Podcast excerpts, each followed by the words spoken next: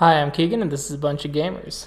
This is going to be an episode of GM Talks. We have our Discord server; it's open. My co-host just got back from work, so he may or may not be joining us. It's pretty open field right now, but uh, the topic of the today was that I wanted to discuss some of the history stuff I'd been looking into regarding Vampire the Dark Ages. I started the Dark Ages campaign just a few weeks ago. It was my first Dark Ages campaign ever. And I started with 20th Anniversary Edition, and so I wanted to see what the older editions offered and what I could steal from them and what kind of thoughts about them I kind of wanted I had. so I started with Vampire the Dark Ages, which was the first edition of the game. It used the second edition rules, and it had a lot of the old, pointless edginess of older editions of World of Darkness, I found. Vampires were in charge of everything. The year was different, which was interesting because I started reading 20th Anniversary Edition since that was the edition I was going to run. But it started in the 12th century rather than the 13th century, which I thought was kind of interesting and a little clever on White Wolf and later Onyx Path's part because as that timeline advanced through the editions, that required less retconning in a lot of ways, which was smart.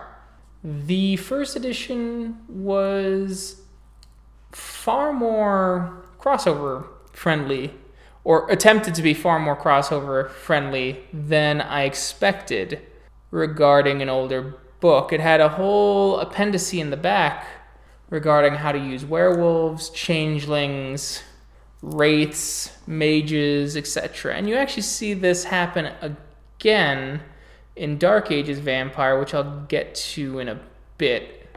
Uh, some of my complaints regarding the first edition book actually was how certain things were handled.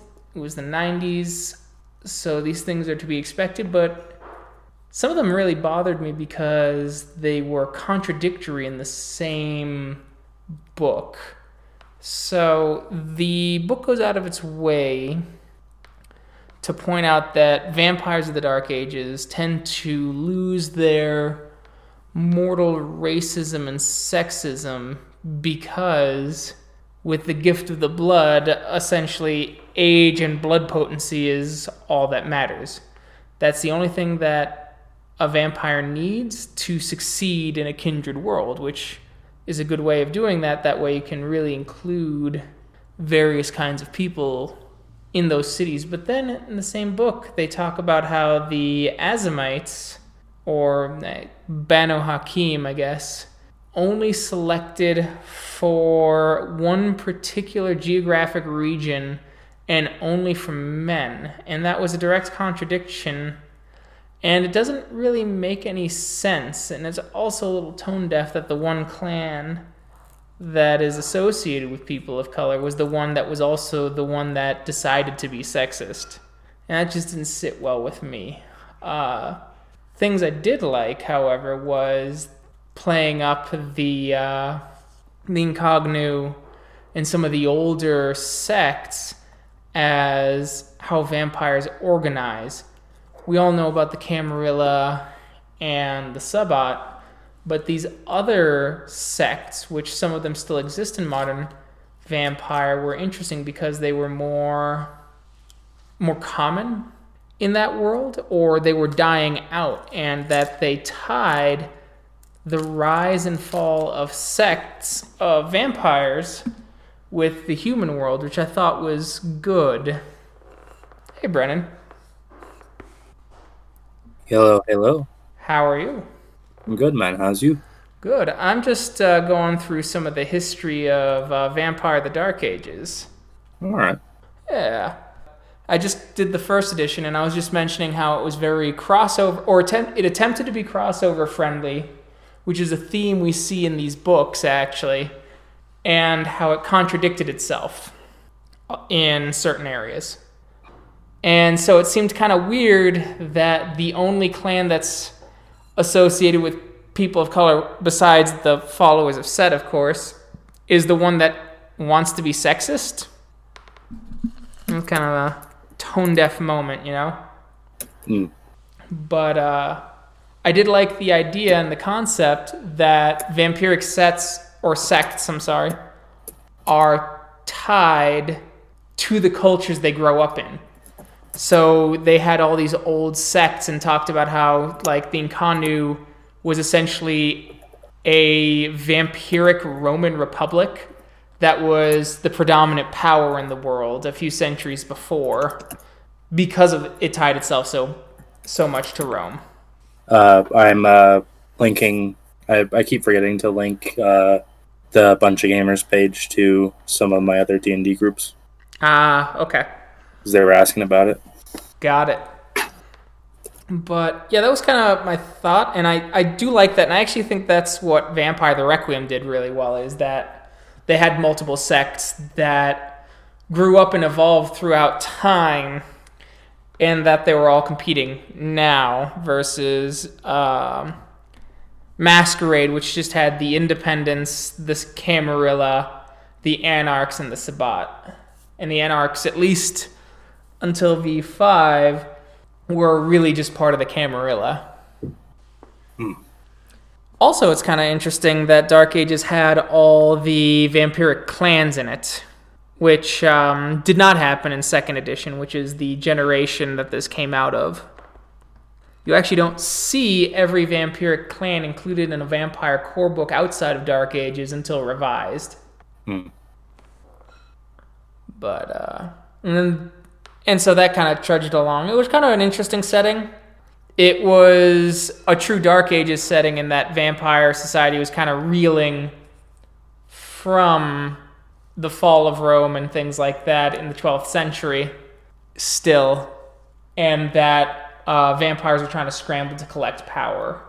I think it, it it was certainly, in my opinion, more directionless than its successor, which was uh, Dark Ages Vampire, which came out with with uh, revised edition.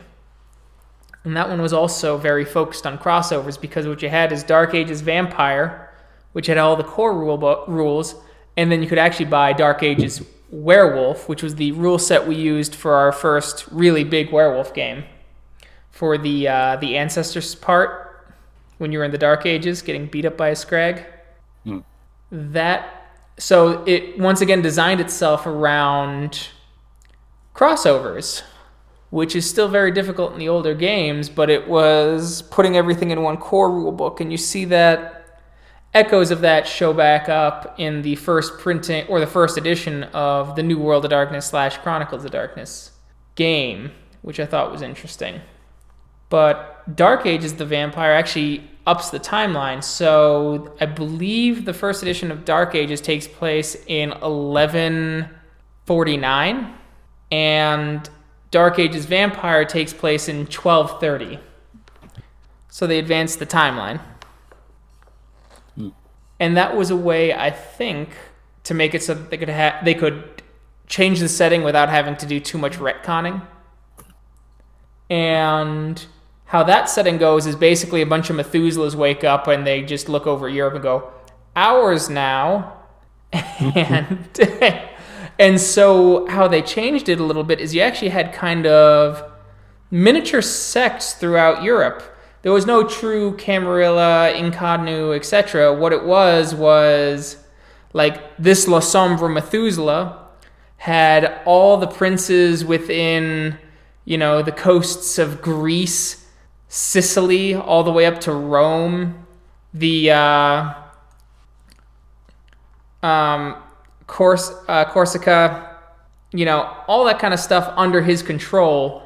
And so what it was is then you had a baron vampire essentially with multiple princes who were subservient to him who had princes of smaller cities subservient to them. So it actually increased the feudalism of vampiric society that you would be used to in later editions of the game, which I also thought was interesting.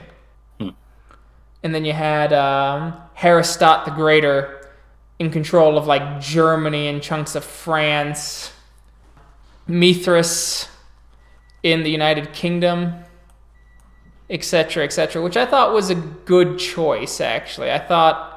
I thought adding these major players and talking about their fighting and actually intentionally putting in a lot of interesting conflicts to springboard off of made a better book.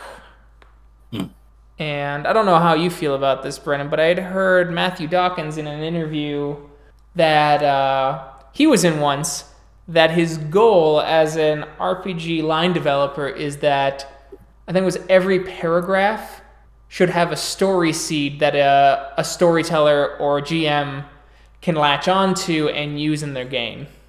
And that's his uh, that's his metric of a good book, is at least with the setting stuff. Uh, how do you feel about that? Using uh, different storyline seeds. Yeah, for per paragraph. Well, I have no issue with it. Like, I mean, I I think it's a good strategy as far as that goes. Like, if there's one thing uh, somebody really likes about Mhm. the specific setting or the like a specific node in a timeline, I, um, we've run into that a little bit with Exalted. That's true. um like where you want to start out is kind of interesting like that's uh something i would be most curious about with vampire uh dark ages specifically because i'll fucking eat medieval and renaissance stuff alive yeah, just depending on whatever age Yeah, we're doing Florence because, uh, like I said, the the second edition of Dark Ages, uh, Dark Ages Vampire, starts in twelve thirty, and we're using the twentieth anniversary edition, which starts in twelve forty five. So it's the height of the Guelph and Ghibelline conflict in Tuscany. There's the crisis in Rome. I believe actually there's no uh, pope at the start of the game. Uh, by that time time frame, uh, you have the crumbling of the Holy Roman Empire, or the Holy Roman Empire trying to exude control over the Roman uh, Church. yeah it was uh, around at, i'm not the best history person but i think it's when constantinople was trying to kind of retake western rome I, east rome was trying to I think actually Constantinople had already been sacked. had it all right Yep, it had been sacked because they weave that into the setting. Uh, there was no getting away from it in 20th anniversary, especially, but uh, essentially there was a Toreador in Constantinople who went, "I will make the perfect society where kindred and kind can live together in harmony." And then the Crusades like, "The fuck you will," and they burned it to the ground. This is so. That's what happened to the. the, the was it the third or the fourth crusade? Yeah, They didn't get off track. They were there to stop a vampire. yeah, exactly. The Pope said no. The Pope said no. Why do you think the Pope died? De la Sombra. Clearly, Clearly. Uh, so there's cool stuff like that, and I I run into some pitfalls because I had to uh, for our game basically go into Google Maps, zoom in around Florence, click on all the little uh, communities, and check that those communities actually existed in the year that we're playing, which is a level of you know meticulousness that most people don't expect from their GMs, but I expect it of myself. you you're secretly teaching your players history. I mean, I'm trying to secretly teach my werewolf players about colonialism, but that shit ain't taking. So so is um is your Saturday game vampire then? Yes. Is it only vampire dark ages, or are you doing the same breakup Uh, with uh, it's- modern and then flashback and then No, back? no, no. I that was too much. Um, and I, I wanted to just play vampire, see where it goes. If it's a longer form game, so be it. If it's not, then we can jump into other games. We we get to a satisfactory ending with the vampire game, and we can either choose to pick it up later and advance the timeline, or pick another game. And that was my thought process behind it. Uh, Werewolf was just going to end up being a long game.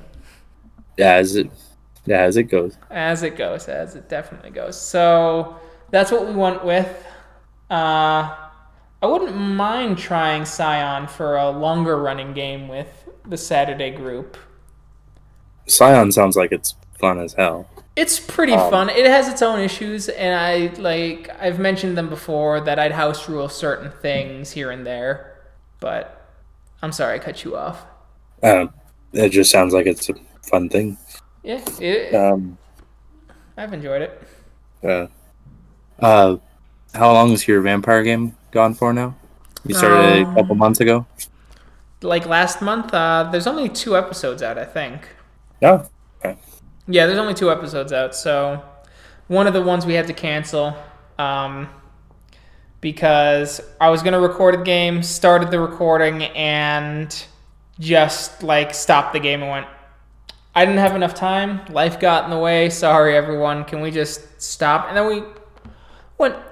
We went into a further session zero discussion because, as it turned out, everyone had a lot more questions that weren't answered because I just kind of gave them free rein, which is kind of on me. But so they they spent the time actually collaborating with their characters after that, and so there were some major rewrites to their characters on this. Uh, I guess what you'd call second session zero, and that's how we came up with the characters that we have now. Hmm. And I think, and I think that worked out for the better uh, for multiple reasons. One is that the first episode's not sh- total shit, uh, where I'm just like shooting from the hip. Yeah. I feel like with um this the style of game you run, it's a hell of a lot harder to shoot from the hip. Uh, to to a degree, it's it's much easier to shoot from the hip once I've done all the world building because what I like to do, especially for vampire, is just create a decent cast of characters, give them motivations, and then go, and then have a really um a really loose first session. Actually, my first session is usually my loosest, even though it's the one I plan the most for. It's the one that I'm willing to bend my plot, or it's the one that I bend the plot for the most, not willingly. I always willingly bend my plot. Is it's the one that I bend the plot for the most and make the most amount of rewrites to because I wanted things to make sense in that game, which might mean just overriding entire elements that I had kind of planned for that session so that it would make sense in the session that they're in and that that session would be more importantly fun. Mm-hmm. And so that's kind of what happened there. I had a couple extra things in the first episode that i actually just completely dropped. Completely dropped or repurposed for later on. And i'm building some documents because I have a bad habit of, and this is uh, this is kind of apparent in the werewolf game at this point, is most of the NPCs that they interact with who aren't just cackling evil people, excuse me, is uh, are supernaturally based, and I'd like to get more humans in there, or ghouls even. It's something I should want to do for where I always want to do for every werewolf game I run, but then all the werewolf NPCs end up being larger than life to the point where they distract from everything else. So there aren't a ton of reoccurring human and kinfolk NPCs, I think. Hmm. I feel like might have to be clever clever with how you handle it because in in my wide experience, the players will abuse any humans they come across. That's, Uh, that- I, that's I'm true. not as familiar with vampire. I- I'm more talking about uh, like, oh no, how do we solve this pro- problem? Giant werewolf claw. No, yeah, I- that's not. I'm I'm not disagreeing with that. But like, what about a kinfolk who's on the wrong side of the issue, but they care about? Um, this is a dropped story seed from the werewolf game, and I don't think they're gonna go back to it. So I'm I have no problem revealing it because it was more closely tied to Lexi's story arc before she dropped from the game. And Right. that was that there was actually going to be a kinfolk doctor working at that Magadon facility. And they were doing a lot of genetic research on people, and they started uh, pulling from communities that they expected to be werewolves to try and find the werewolf gene. but her goal was trying to cure diabetes. And her research was, in fact, getting closer to curing diabetes, but every step she took towards the diabetes cure was going to be a step closer to being able to basically genetically uh, track and catch werewolves, especially before they changed, as a, a Pentex plot through Magadon to try and essentially suppress the first change in a whole generation of werewolves. Mm. And she wouldn't understand why they'd think destroying her research was worth it, given that they were so A, cocksure that the apocalypse was going to happen soon, and two, that they're willing to, you know, make life significantly harder for people with diabetes, even though more people suffer from diabetes every year than anyone who changes into a werewolf. Right. And that was kind of the idea of that one. I might play around with it later in a different uh, setting. It's just like how no one listens. No one in the game listens to this, so I, I have I have genuinely thought about doing the uh, the quote unquote uh, Izuku Midoriya skin dancer. Fucking diabolical. Grew up all his life thinking he could save and help Gaia, and then eventually he just starts culling what he believes is unworthy Garou before he does the rite and becomes a Garou himself and becomes a damn good one. But I don't know if that's the Izuku Midoriya. That might be the uh um oh uh is it Stain? yeah, I guess Yeah. Stain mixed with Izuku Midoriya, right? I want you to be the best Garou you can. You Garou aren't worthy. Or not even that. I was I was uh, raised believing that I could be a Garou warrior, a warrior for Gaia, and it didn't happen. Why are you more worthy of it than I am? Mm. And I think that would be a really interesting antagonist to play around with, where they have this innate worm taint while they're trying to combat the worm, but Banes are still attracted to them. Spirits refuse to teach them, and now they suffer even more rejection from the umbral world than they did when they were human. You could probably tie that a little bit of Broly into that too, if you wanted. You could like actually. How how strong would that Garou or that skin changer be if they had been accepted as a Garou, or if they had gone Mhm. through the change and then gotten all the training? Yeah. And I like that idea too. Um, I think I'd do that with the Samuel Haight character because I always retcon him for my games anyway. I think he's kind of bullshit um, in the core line Mhm. I, because it was he was the original skin dancer. He discovered it. Basically, he went to there was a uh, Glasswalker run Garou Insane Asylum where the first change either permanently broke them or they saw too much shit.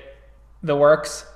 That would be an insane setting for a short game. Yeah, it So, was like- a it was a built-in adventure, and basically he started murdering the patients and skinning them, and then at the end he became the first skin dancer and started teaching the rite to other kinfolk, and then he found a a powerful Methuselah vampire, drank of its blood, get, became basically ghoul, and so he had access to vampiric disciplines. And then, because he wasn't born a werewolf, he made himself one. They decided, fuck it. He also awakened as a mage, and then he got access to like mage abilities. Hmm. And he was supposed to be like the ultimate villain for, you know, every setting. And everyone got real tired of that shit real quick. Which is why they kept him around for like two and a half editions. Uh, and then he got killed, and his soul got crafted into a soul steel ashtray. Why? because they they wanted to acknowledge that he was edgy, had no points, so they decided to do it in the most comedic way possible and get him out of the setting because they realized he was a product of the dark ages of comic and like the cable effect where everyone had to look like Cable. Yeah. But I run Samuel Haight most times as someone who wanted the power of the werewolves to help, did help werewolves for a while as a kinfolk, discovered this rite, was willing to do it, but is also like a Hannibal Lecter style character. He's fiercely intelligent, and his goal was power. And so, because of all the the violence he saw, all the terrors he saw, and rather than the Garou condition of seeing all this terrible stuff as a call to call of responsibility to hope for a better world and to fight for a better world, he saw it as a call of survival. And so, knowing that he was a human, it kind of ate at him. And so, he did everything he could to find that path to survival. And um, it is easy to discount people in both werewolf and vampire, but uh, remember that first uh, Pentex group you guys dealt with in the, the previous game. They, um, like the first time I introduced Pentex, it was just silver bullets, more than half health gone. Uh, you mean the first team? Yeah, the very first first team, yeah. Yeah, I, I, I'm, I'm, I don't mean the first team. I mean, uh, whenever we came across humans, it's just like, okay, Mm-hmm. like this is fine. The first team, we were like, something's wrong. They're winning. that was funny. When that Uh, um, the guy it- was standing in the uh, skyscraper across from us, going, yeah. yeah, I remember that. Like, um, And I think part of that's true. I think part of that's on me for a DM because part of the delirium is, is if you're in a huge group of people, like, you know, 10, 20, and they all start bum rushing you out of a delirium based fear, like, eventually you'll run out of actions. You'll run out of rage, right? mhm. Um, and that's actually a big theme specifically in Vampire. And so introducing those kind of human NPCs, I think, adds something to that. Um, I've thought about doing this. I don't know how to go about doing it yet, which is why I haven't really said anything. But I've thought about trying to create some sort of random encounter table for a better, for a lack of better words, for vampire where you have the them dominating someone to get what they want even though the person is like greatly opposed and things like that. And if they continue to do that you roll on this table to see if the uh, the inquisition for dark ages picks up that the rumors about how these people are acting strange and completely out of character every now and then especially at night. And so that could draw in an inquisition which means that your haven might be in danger during the day. Mm. and that could add a little extra spice. Since vampires a don't cause the delirium but b also they they run out of blood points eventually.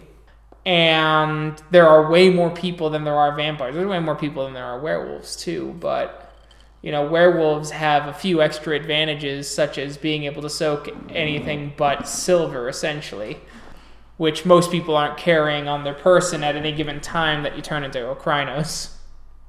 Right.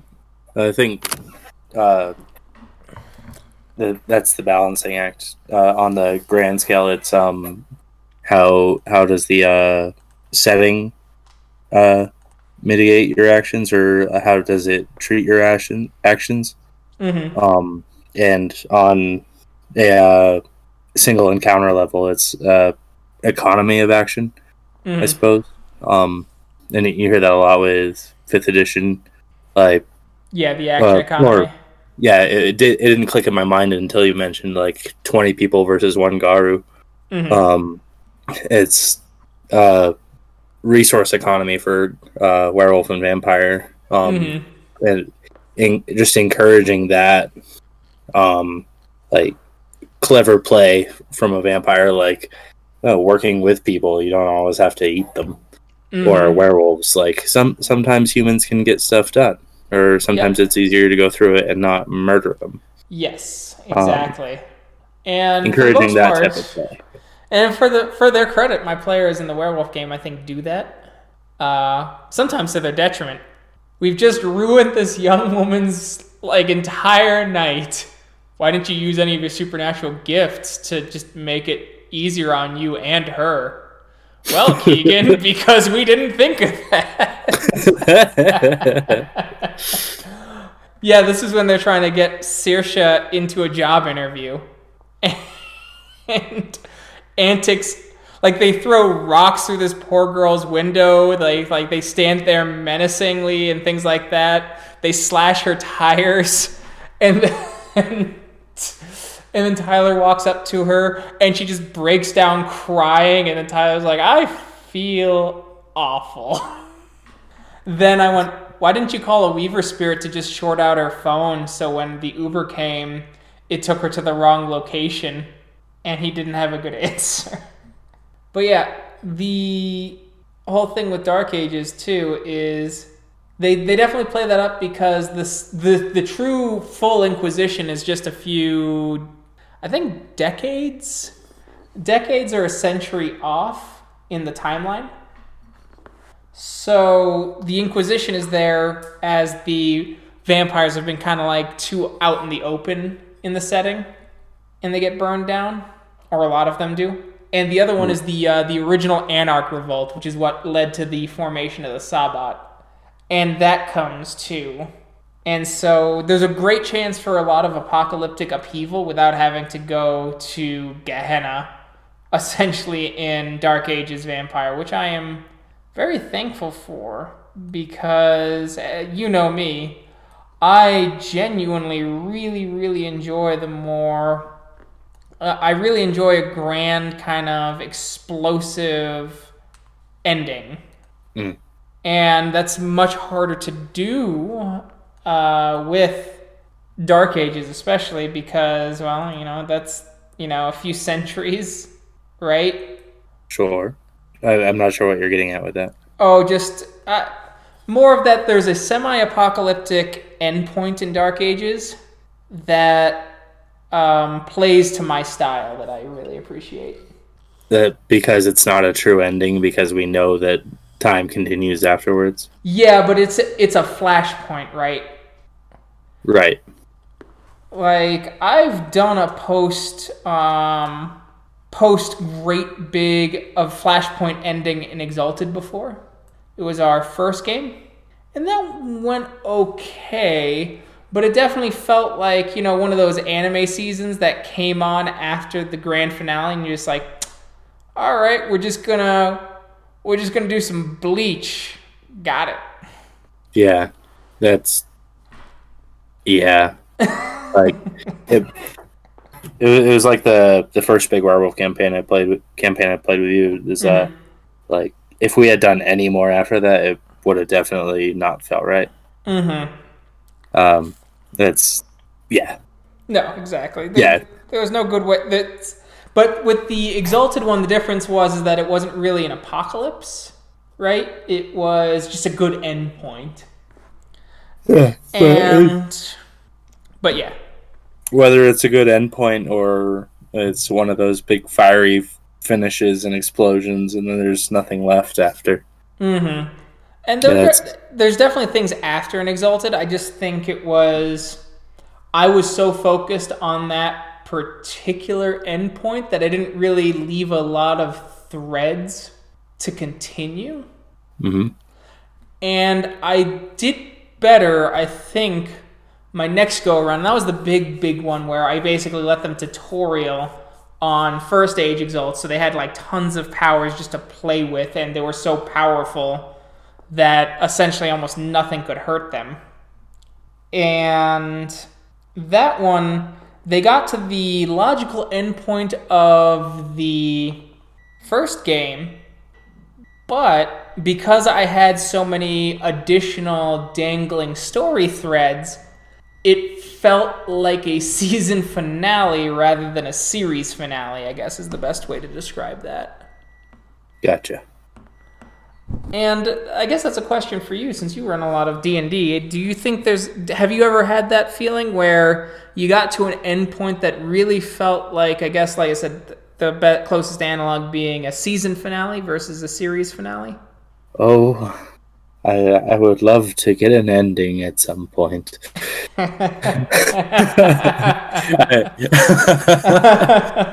Sorry, touched a nerve. Um, uh, I suppose my most uh, my the closest my at least my most recent experience with that was I was running a game uh, for uh, one of my groups that uh, uh, it was just designed to be like a medium length. Like we ended up doing 15 sessions of uh, just total nonsense, just to get them all like broken into D and D because I think only two had played before okay. out of six or seven.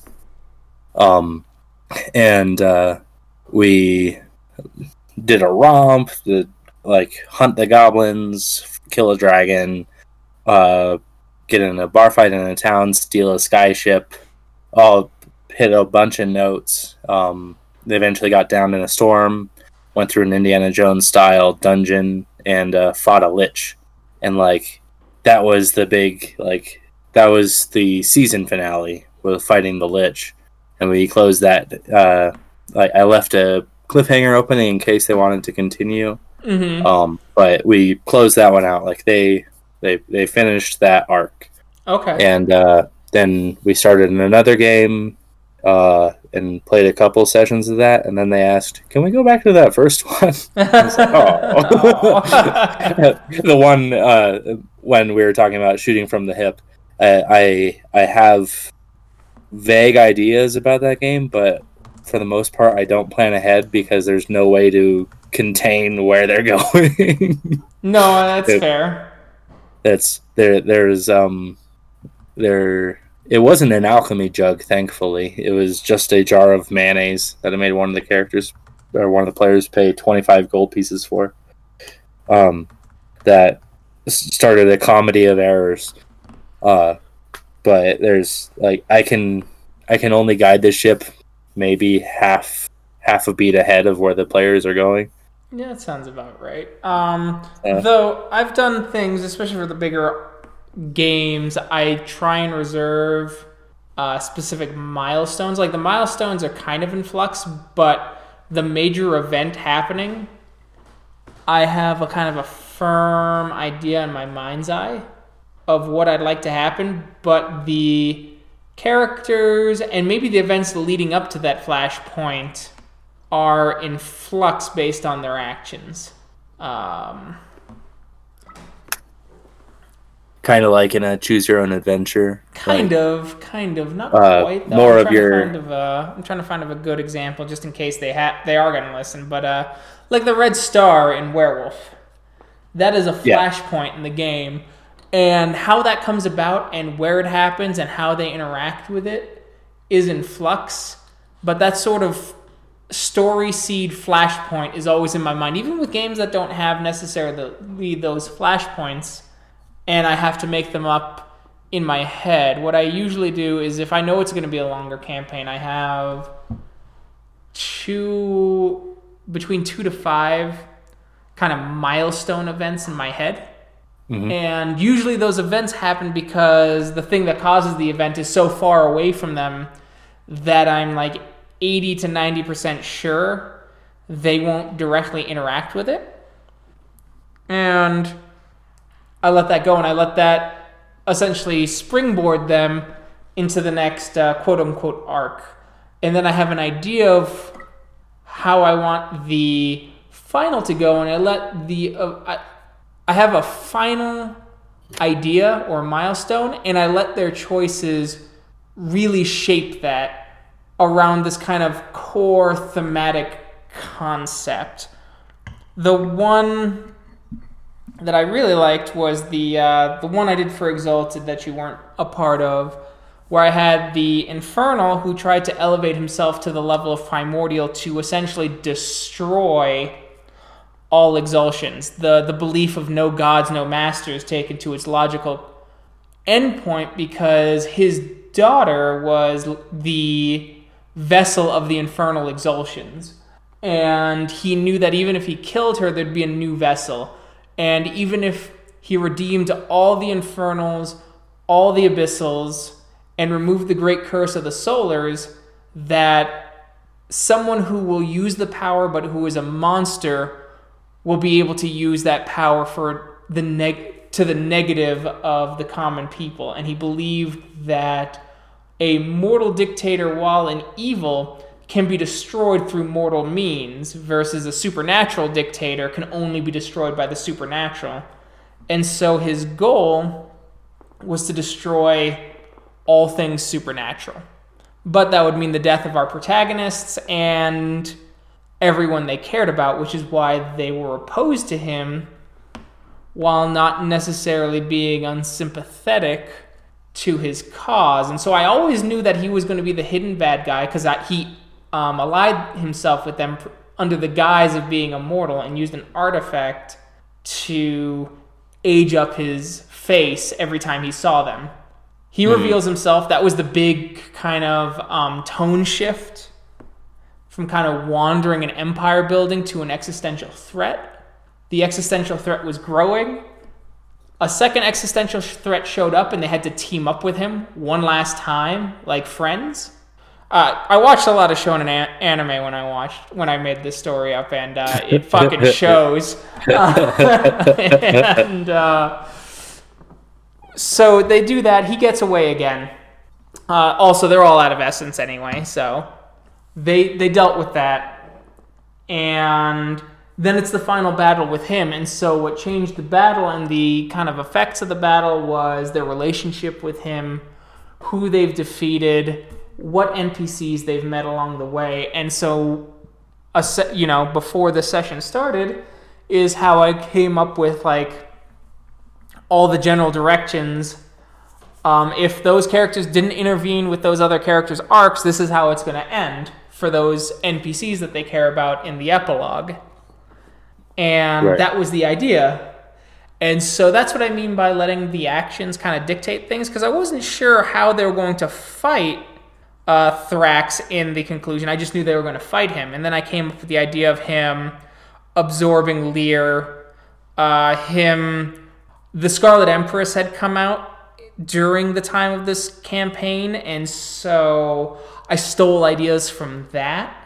Uh, just some basic com or uh, concepts like the the primordials actually ripping through the tapestry of existence and having that fight instead of an exalted versus demon army. It was it was exalted versus the primordials, which was way more epic the the destruction of uh, Mount Meru and the NPC dragon blood that they came to know and care about became the new elemental dragon of the earth.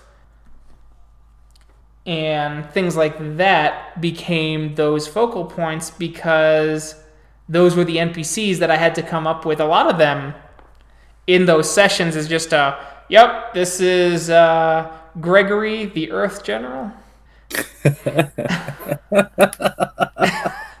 and now he is Gregory, the elemental dragon of Earth. And so I think that's how I design endings. I don't know. You said you've never had a game end, but how how did, how have you ever planned for for endings since you clearly have thought about it? Um, have I thought about endings? I don't know, have you? I thought you have. Oh shit. Maybe that's the problem. oh shit. Um It's all coming together now. Maybe my games don't finish because I don't have a plan. um uh no, I more often I like come up with a uh, a final hurdle or a final boss and uh, retcon it that way. Like um, a lot of my games tend to be sandboxy, and it's just I'm just interested in where my players go and what they do. Oh yeah. So that, uh, that might be part of the problem. No, but, I mean, like, uh, even people who have sandboxy games, they they eventually do come up with kind of like a a final scenario, and even my sandboxy games, I've like those final scenarios definitely come up. So I don't know.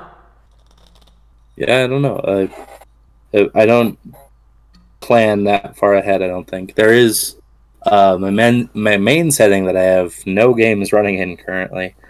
Um, I have uh, like a big uh, flashpoint event planned, Mm-hmm. and uh, depending on what the players do, is how well set up they'll be for that. Okay. Um, but for the most part, that's um, it's uh, a big invasion that um, takes place, and I, uh, kind of in that Mass Effect style. It's like you you have a an allotted amount of time, and if the players don't have any like uh, fingers on the pulse of what's happening in other lands, they won't Mhm. know. Okay. Um, Um. So they'll have either no awareness of it and it'll be a sudden and tremendous thing, or they'll have an awareness of it and they'll be able to plan against it. got it. But other than that, I have uh, no clue how it'll play out.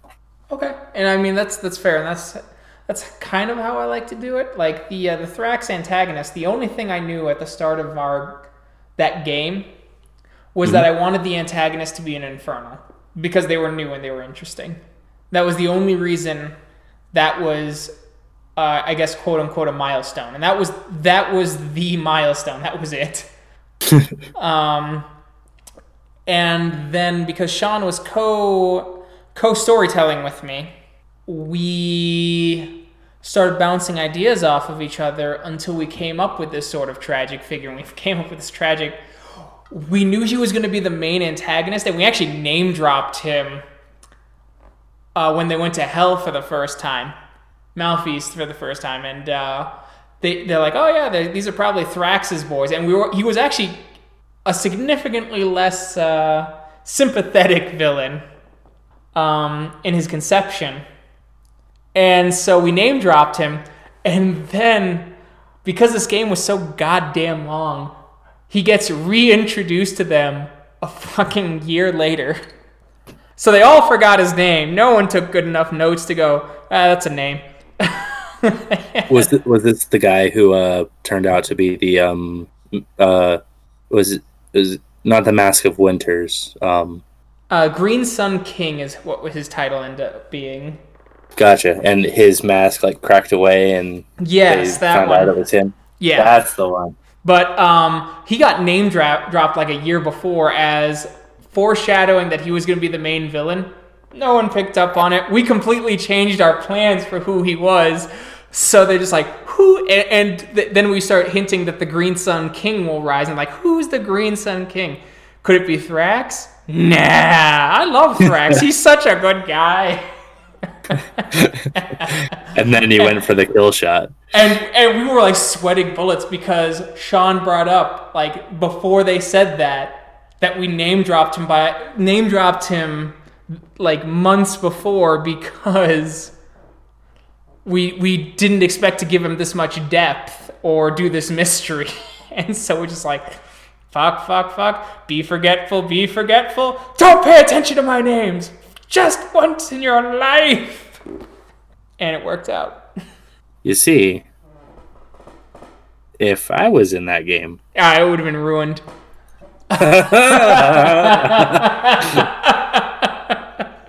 that's uh, I had a session. When was it now? My my whole timeline is all fucked. Um, but but someone remembered, and I was like, yes. Um, but yeah, I'm usually that guy. No, I I mean, usually that's a good skill. It's just not great when you're deciding to retcon your entire fucking idea. so we were we were trying to come up with ways to make sure that the mystery stayed a mystery. And luckily no one took anything in investigation or also the jig would have been up because exalted charms are fucking ridiculous. hmm But that's what I mean by having an endpoint, though, is you you have a like the most broad idea of what the ending is going to be. Like for werewolf, it's the apocalypse. I'm actually still in pretty in flux about what kind of apocalypse scenario I want to cap off the Werewolf Chronicle. Mm. I have some ideas. There's chances I'll reuse things from your guys' last game because I really like that apocalypse scenario and it's a bunch of new players, so they won't be doing the we've been here before. but I've had other ideas too. Other ideas because I'm foreshadowing a lot of different things too. The one thing I really like about the werewolf games that I've run is each one has explored a different aspect and a different play style with the game. Our very first game was basically wolf shaped superheroes. It was pretty awesome. It was pretty fun. Uh, like, not disagreeing. Then our second game was dive a little more in depth about the uh, the tragic hero sort of thing, and this one I think explores a bit more of the spiritual side and the moral complexity that the setting really brings. Mm. And each one provides different antagonists or new takes on the same antagonist. Like what we were just talking about with the skin dancers, because the skin dancers in your last game were pretty unsympathetic overall. Yeah. But this time I might make them very sympathetic. I'm, I'm curious to see how the group will react to. 'cause I think the players are different cut of cake. Yeah, and that's if I introduce them. I'm still like lots of thing, things are still in flux for that game. Mm. Uh, same with the vampire one. There's a lot of I have I have an endpoint in mind, and you have to in this case because it's a mystery game. And if you have a mystery story without a set endpoint in mind, you're gonna have a frustrating mystery. Yeah. yes.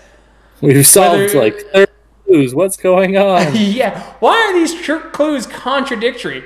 Fuck if I know. Why was the polar bear on the island? Why? Uh, I don't know. That's that's just a, a jab at all the Lost fans out there. Oh, I was gonna say, why is the polar bear on the island? Because I planned this last minute, okay? I rolled on the random encounter chart, and there it was. there it was. So it's part of the mystery now. I don't need a reason. Mysterious, isn't it? Ooh. Woo! and I definitely feel that way. So most kind of games, as my advice to anyone listening to this episode, is don't try and overplan. Make everything in flux that you can. But if you're doing a mystery, the final antagonist and all the clues have got to be set, man. Like, or at least pretty close to set. Like, you can't deviate too much because if you are trying to change the clues and the conclusion because the players are getting there too quickly, you are going to have a super unsatisfactory ending. It's going to be Game of Thrones all over again. Oh, don't. Eh, It's true. It's true. I know. No one should have to suffer that. No, no, exactly. And so I'm trying to spare our 10 listeners feelings of experiencing that by saying plan a mystery. You don't have to have every single clue figured out, but you do need to have an ending, at least a conceptual ending, so that if new clues are found, you can add them in on the fly that makes sense or know which of the clues you give them are red herrings because those are also part of mysteries Need more mystery games in my life. Call of Cthulhu was very fun. Yes i um i think i'd like to run call of cthulhu again after the vampire one. I do have the uh, beyond the mountains of madness masks of Nyarlathotep, and i also have the two pulp Cthulhu adventures uh, including the two- two-headed serpent which are both games or all of those are session settings i'd like to run in I'm particularly interested in Beyond the Mountains of Madness because I got a few sessions in with some friends before it kind of fell apart due to scheduling conflicts, as is wont to happen. Hmm. But it was Corona. yeah, well, no, this was three years ago. You can't blame the Rona for it. Uh, but it's a very slow burn kind of setting, and I want to. I'd want to reread it more and get the uh, the characters a little more concrete in my head, especially because we're recording now. Uh, when you're not recording, it, it's not as big of a fucking deal. Uh, Yeah. But get those characters kind of set in my mind based on the information they gave me to make it interesting, to make it fun, because it's got a very large cast of characters, and several of them are very interesting. Uh, I know a lot of people didn't get into Beyond the Mountains of Madness because it's such a slow burn, but I actually picked up a physical copy for entirely too much money so that I can actually sit down and read it because reading a PDF from cover to cover hurts my eyes. Uh, agreed. Uh, so, before we sign off, Brennan, are there any gaming moments you'd like to share with our audience? Let's see. Uh, in keeping with the uh, fall of Rome and the mystery aspect, my I think single, not single, but uh, my gaming moment with that. Um, we were playing a bunch of Centurions in the Dark Ages. Um, I believe it was called Cthulhu. It, it was it was um the train. Uh, Horror on the Orient Express? that's the one. And that was a great time. And it, that was like right in there. It like led to the mystery of the uh, um, the figurine. The simulacrum? Yeah. And just we knew it wasn't going to go well, but uh, just the way it was introduced and like everyone being kind of a specialist in their own right, but we're all like part of a unit and that Mhm. was really neat just to jump in on we don't know these characters but here's what they do and like jump down and we actually did fairly well Yeah. like um just mucking our way through enemies and stuff and then in the the final part of that where it kind of fades to black i was like really lent itself to the dread Yeah. Um, I've thought about before with Cthulhu Invictus. Because you, you're the one who turned me on to the Britannia comics, right? yes a Cthulhu Invictus game, uh, loosely inspired by Britannia, would be very fun. uh, agreed that's um i'm reading some eberron novels right now that are actually pretty close to the same line Okay. um at least that's kind of how it feels uh there's uh an inquisitor who has to go around kind of solving like inquisitor as in solves crimes Okay. but it has to do with a blood cult and it's within the structure of like powerful families so it definitely has that ancient rome feel okay. Yeah. um I mean, you can also do that with Theros, I guess. Now, I haven't looked too deeply into Theros, but I heard it's a very good book for 5e. I just, Hmm.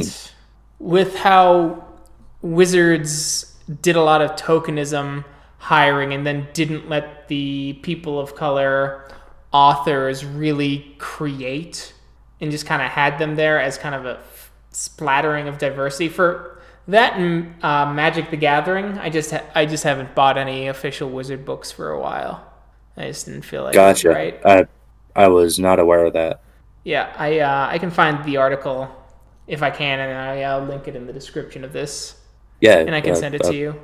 definitely definitely do um i knew uh, a couple of my coworkers are very into magic and they were bringing up the um uh they're they're the only ones i get my magic news from.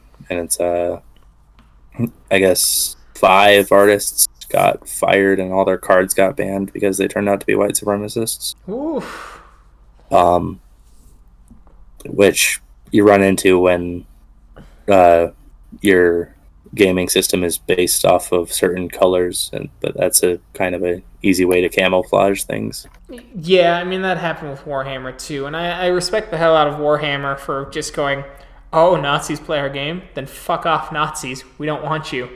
The unfortunate reality of the hobby is is that there are there is a substantial number of supremacists in wargaming and RPG gaming to where they are a big enough part of the market to where you might actually take a financial hit by telling them to fuck off. And so the gaming companies that dance around it, I take note of because they're clearly putting their profits ahead of any sort of uh, moral stance, which I'm not really okay with. Right. And it's getting better slowly, but it's still not great, and it's still important for people in the community, especially those who have any sort of voice, such as ourselves, even if our platform's small, to try and push those elements out. Because if you want people to come to your community and show that it's inclusive, you can't be inclusive to people to people who don't want to be in a nest of snakes that are looking to bite them. Yeah. So, if you didn't know where we stood after, you know, 12 episodes of GM talks, Here here's your sign. here's your sign. Um, Get the fuck out. let's see. Uh, apart from being totally clueless on the goings on within uh, gaming companies, um, I've just been looking at. I'm, I'm either eyeing World of Darkness Mortals or Call of Cthulhu just for a system change up. Like, I'd highly Yeah. recommend Call of Cthulhu. Um, my other example to you, if you want to run a really, because part of Call of Cthulhu that makes the horror horror is the fear of the unknown, right? And that's really hard to do with a system called Call of Cthulhu, right? Hmm. Have you ever well, heard? Of, depending. well, yeah, yeah. Uh, I'm I'm thinking of just hijacking the uh, the system and using Oh, it for my setting. And that's fair. If you want to do that for a fantasy game, I'd recommend. It's also a D100. It's called Gloranthia, I think. It's also by Gloranthia? Chaosium. Yeah, Gloranthia. Let me Google it. I'm probably mispronouncing the shit out of it. So if anyone wants to correct me, Glorantha, right? Uh, Uh, fantasy world created by Greg Stafford. yep, that's the one I'm thinking of. It's a Chaosium game. Oh, It's a D100 game, just like Call of Cthulhu. It has its own unique world, so it might be some that might be something that you're interested in. hell yeah! But the other one I would have suggested is uh, Delta Green, where Delta Green is like it's it sets itself up like the X Files, where you're like looking into the gray aliens and things like that. You know, crop mm-hmm. circles, looking into the supernatural, werewolves, things like that, and then as you're doing it, surprise! It's the Cthulhu universe, and it uses the same D100 system. So the player's guide is very good from my understanding of I have the PDF because they they had it they had a sale on it on drive through a while ago. But the player's book for the newest edition, from my understanding, doesn't actually contain any of the Cthulhu mythos stuff. It's only the uh, the handlers, which is the GM's book, has any of that. So it doesn't give anything away. So it, it should not give anything away, from my understanding. Yeah, I'm going. I'm doing a quick cursory scroll. Oh well, the cover has a role-playing game of Lovecraftian horror and conspiracy. So I guess it was older editions that surprised you with it. But it, all you have to do is hand out the uh, the player's hand. You don't even have to hand out the player's handbook, right? You just gotta give them the basics and tell them how to make characters. I'm looking at the character sheet right now. Yeah, mythos knowledge is not on the sheet, which is nice. But yeah, that's the idea. It's, it, I, I find it very, very cool, right? Like the the concept of that sort of uh, monster monster game where you you think you're doing one kind of horror and then it does the bait and switch, like Bloodborne. Mm-hmm. Bloodborne turned out to be a Cthulhu, or Yeah, it's, it starts off as a gothic horror game, and then as you progress and you gain insight, you start to see the Lovecraftian features until you notice that there's giant Cthulhu monsters that have been hanging on the buildings the entire time and you just didn't have enough insight to notice them, which I think is super neat. and yeah, and then it just becomes a Lovecraftian game and you start fighting like old ones and things like that and you learn about the old ones through snippets of lore after fighting uh, werewolves and vampires and ghosts, and then it turns out that there are Lovecraftian monsters as well. I think we will call it here. Thanks for jumping on, Brennan. Yeah, It was fun. agreed. Are there any gaming moments you want to talk about? Um, recently, hmm, I don't know. I don't think so. I think I've had all my big gaming moments. I'm just planning. I have to update some of my documents because, as I'd mentioned, I'm a meticulous world state uh, builder usually, and so I have a huge sept document that has all the named NPCs of every single sept that they've had major interactions with Right. And I need to update the Sept of the Sacred Stone because there's a bunch of new characters there, and a couple of characters are gone.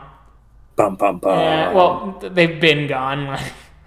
Iron Howl has been a Black Spiral Dancer and ripped apart by his pack since like episode six.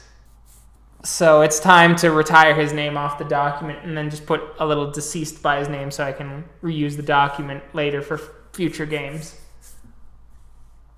And much, very similar to the document when uh, with your guys' game that I pulled the Sept of the Green from whole co- whole cloth. And so yeah, just if you're running a sandbox game, just keep keep notes of what the world state is because they will bump into the world state and things will happen. Yar. Anyway, I'm Keegan. and This is Brennan. This Hey. has been this has been GM Talks. Uh, we hope you all had a great time listening. We had a great time chatting. And until next time, we'll catch you in our next episode. Bye. Bye.